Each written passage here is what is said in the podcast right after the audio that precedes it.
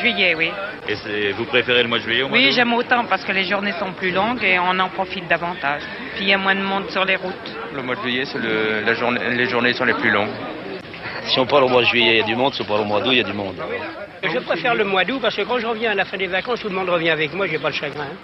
Juillettiste ou haussien, la question fait sourire en 2020, à l'heure où l'on vient à peine d'apprendre que l'on est autorisé à prendre quelques vacances, pandémie de Covid oblige. Avec l'hôtellerie et la restauration, le tourisme est un des secteurs les plus touchés par la crise torpillé, foudroyé même par un tsunami d'une ampleur inimaginable.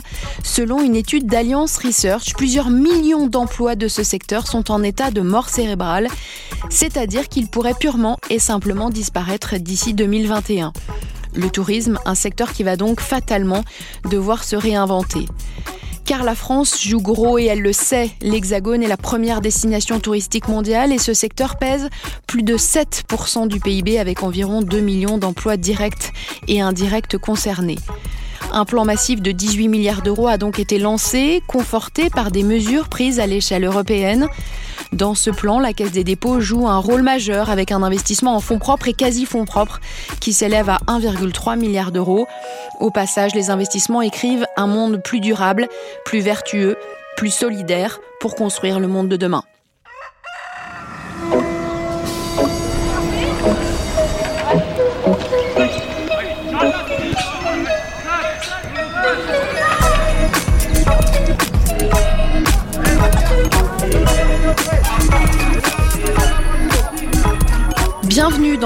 D'utilité publique, le podcast d'intérêt général au service de la transformation de la société. Pour cet épisode consacré au tourisme, je reçois Adam Oubuy.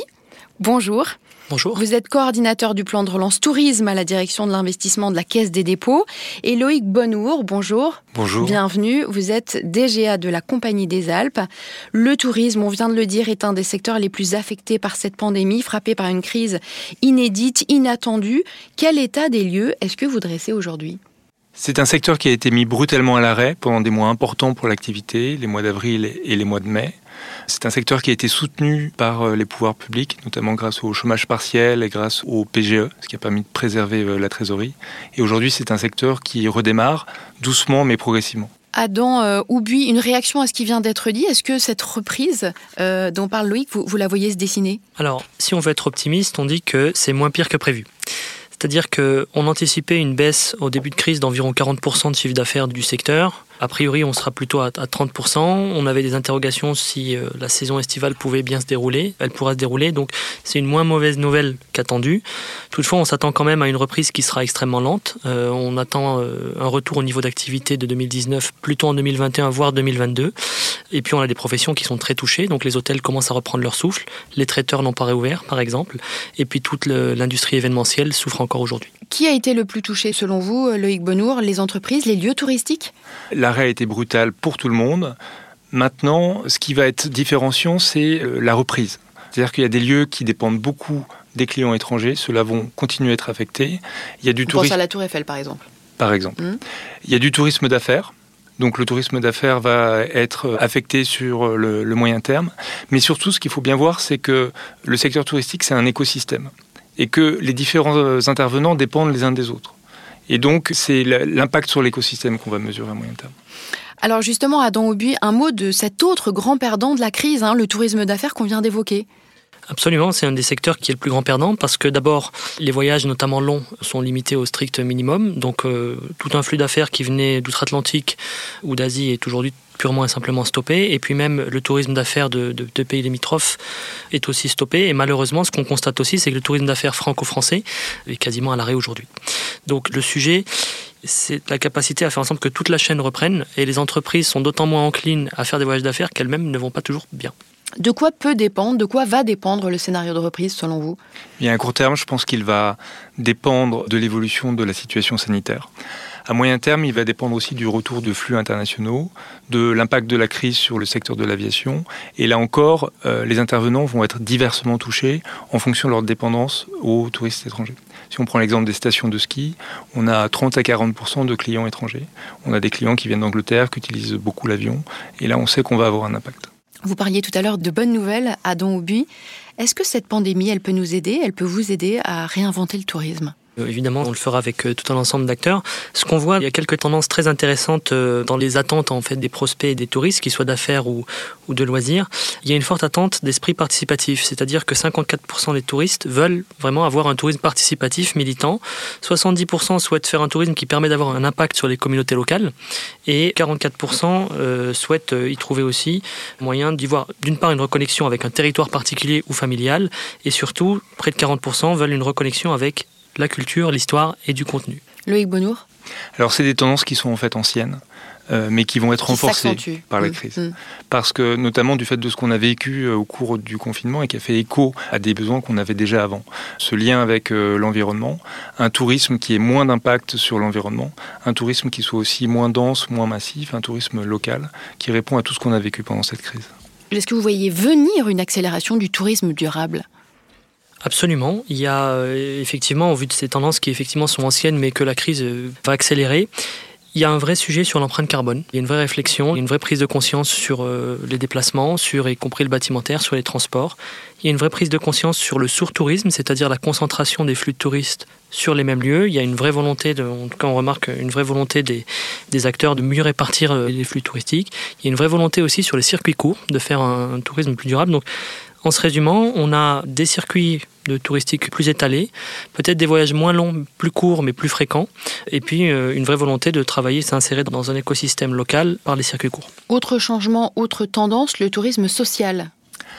Alors, ce qui m'a frappé pendant la crise, c'est que quand on a parlé de la relance du tourisme et de cet enjeu du tourisme cet été pour relancer le secteur, c'est la proportion de personnes qui ne partent pas en vacances.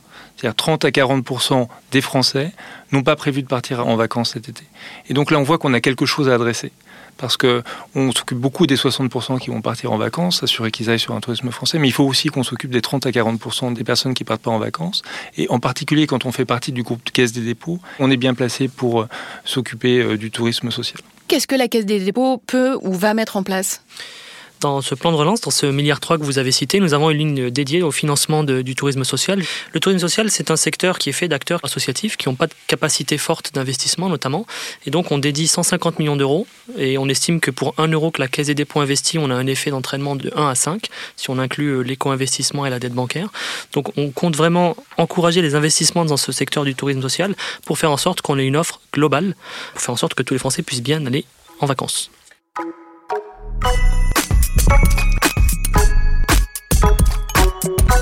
Alors justement, qu'en pensent les Français? La crise du Covid a-t-elle fait évoluer leurs attentes en matière de tourisme? Élément de réponse avec Karine Bodnar, directrice de clientèle au pôle Cali de l'Institut CSA.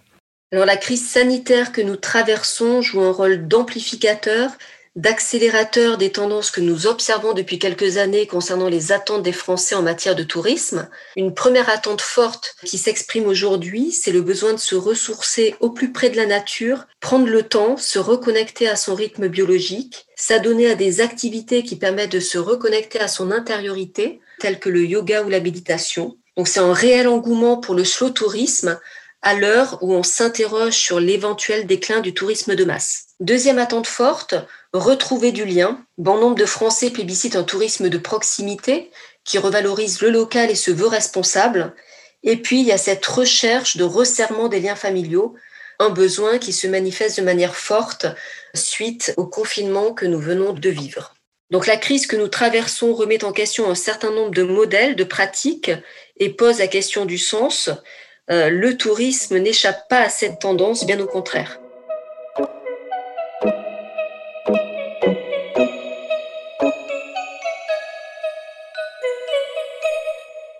Le slow tourisme qui est euh, évoqué dans cet extrait, est-ce qu'il est compatible avec vos stations de ski et vos parcs d'attractions? Alors c'est une excellente question. Je pense qu'il y a la place pour différents types d'activités. Nous, on gère des zones aménagées et on fait le lien entre des zones aménagées et des zones naturelles. Donc une station de ski, c'est quoi? C'est une zone avec un entretien des pistes, un entretien du domaine. Et si vous voulez sortir de ce domaine, si vous avez les outils pour sortir, la connaissance, la capacité physique, etc., vous pouvez sortir. Donc nous, notre objectif, c'est de faire le lien entre des zones aménagées et la nature. Quelles autres solutions est-ce que vous préconisez pour réduire le surtourisme Et prenons l'exemple de la montagne. Alors, le surtourisme, c'est une thématique qui est très intéressante parce que c'est pas quelque chose de naturel pour un acteur privé de travailler sur le surtourisme puisqu'on a des modèles qui sont basés sur le volume. Évidemment. Euh, et en même temps, nous, on travaille sur la très grande satisfaction client. Et s'il y a du surtourisme, il n'y a pas de satisfaction. Donc, on a un enjeu énorme sur le surtourisme. Il y a plusieurs choses qu'on peut faire sur le surtourisme. Il y a une question de répartition de l'offre déjà. Parce que l'offre en France, elle est très concentrée. Alors que les territoires ont énormément d'atouts, il y a des territoires qui sont peu mis en valeur et sur lesquels on peut proposer une offre. La deuxième chose, vous citiez euh, les vacances à la montagne. On a une fréquentation des stations de ski qui sont très concentrées sur les vacances de Noël et sur les vacances de février. Et donc, on a aussi des équipements qui sont dimensionnés pour ces pics d'activité, ce qui n'est pas cohérent en termes environnementaux parce qu'on met beaucoup de pression sur l'environnement pour ces pics, et ce qui n'est pas cohérent non plus en termes de satisfaction client. Donc on a un véritable enjeu, par exemple, à étaler beaucoup plus la venue des touristes sur l'ensemble de la saison. Alors ça, ça demande, par exemple, de travailler sur euh, les vacances scolaires et le calendrier des vacances scolaires. Comment est-ce qu'on peut faire pour mieux étaler le tourisme euh, dans le temps? Adam? Moi, je rejoins ce qui a été dit. Il y a un sujet effectivement d'investissement pour diversifier l'offre là où elle n'existe pas forcément. Il y a tout simplement la connaissance de l'offre parce qu'il y a aussi beaucoup d'offres qui ne sont pas connues. Et là, euh, on pense qu'un des leviers pour mieux la faire connaître, c'est d'utiliser le numérique. Et puis, effectivement, on pense que c'est l'occasion de refaire émerger des types de séjours qui étaient peut-être tombés en désuétude et qui, avec justement le souhait de lutter contre le surtourisme, sont, sont redevenus au goût du jour. Alors parlons du, fameux plan de relance du tourisme engagé par l'État. Je rappelle d'un montant total de 18 milliards d'euros. Vous semble-t-il de nature à favoriser ces transformations? Vous allez me répondre oui. Effectivement, ce plan de relance tourisme, nous, la Caisse des Ponts, on y a travaillé euh, activement. C'est 1,3 milliard que vous avez cité, mais si on rajoute le prêt garanti par l'État qui est traité par une de nos filières, qui est la BPI, on est à 3,6 milliards. Donc on contribue à peu près à un cinquième de ce plan. On a trois objectifs. D'abord, c'était de sauvegarder le secteur, tout simplement, et de renforcer la demande en profitant de ces tendances.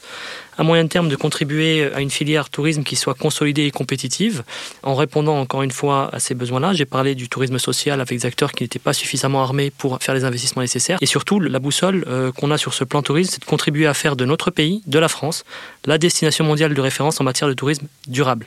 Ce qui suppose de favoriser la rénovation, la construction respectueuse et d'améliorer les pratiques d'exploitation. Loïc Bonneau, vous allez sortir grandi avec ce plan, grâce à ce plan? Alors, on pense que l'ensemble du secteur doit sortir grandi grâce à ce plan, et c'est une nécessité parce que, comme le disait Adam, comme on va avoir moins de flux touristiques internationaux à moyen terme, on va avoir une plus grande compétition entre les destinations euh, touristiques. Et donc, il faut un facteur différenciant euh, pour la France. C'est l'opportunité de, de, développer ça. Quid de l'expérience client? C'est un sujet sur lequel vous travaillez d'arrache-pied, j'imagine?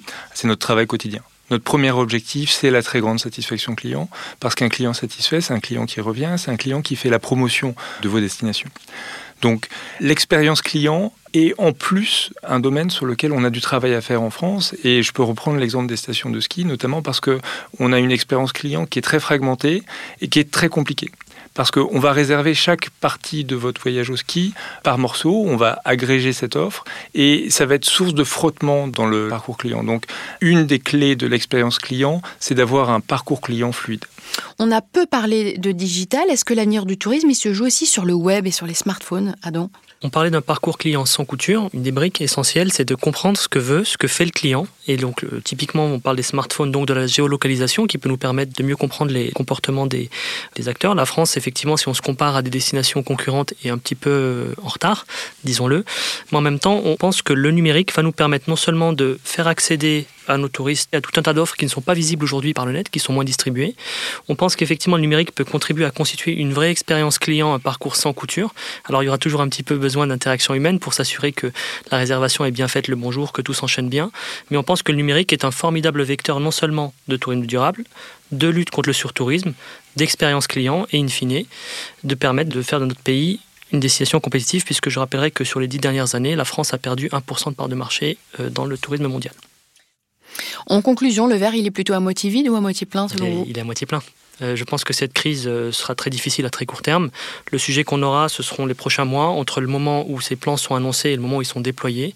Euh, à partir du moment où les, mécanismes publics, notamment de chômage partiel, seront arrêtés, on va avoir un, trou d'air et on aura un décalage de six mois. Donc je pense qu'à partir de mi-2021, on recommencera à sourire. Loïc Je pense qu'il ne faut pas minimiser l'ampleur de la crise. La crise est importante et elle va toucher énormément d'acteurs. Et en même temps, c'est une formidable opportunité. Et je pense qu'on est dans un pays dans lequel on peut mêler intelligemment les outils euh, du secteur privé et euh, un accompagnement par euh, des institutions publiques comme la Caisse des dépôts, comme la BPI, qui sont des outils qui sont maintenant rodés. Et donc, on est bien positionné pour redémarrer parce que ces outils existent et parce qu'ils sont efficaces. Merci à tous les deux pour ces échanges nourris. On se retrouve très vite pour un nouvel épisode.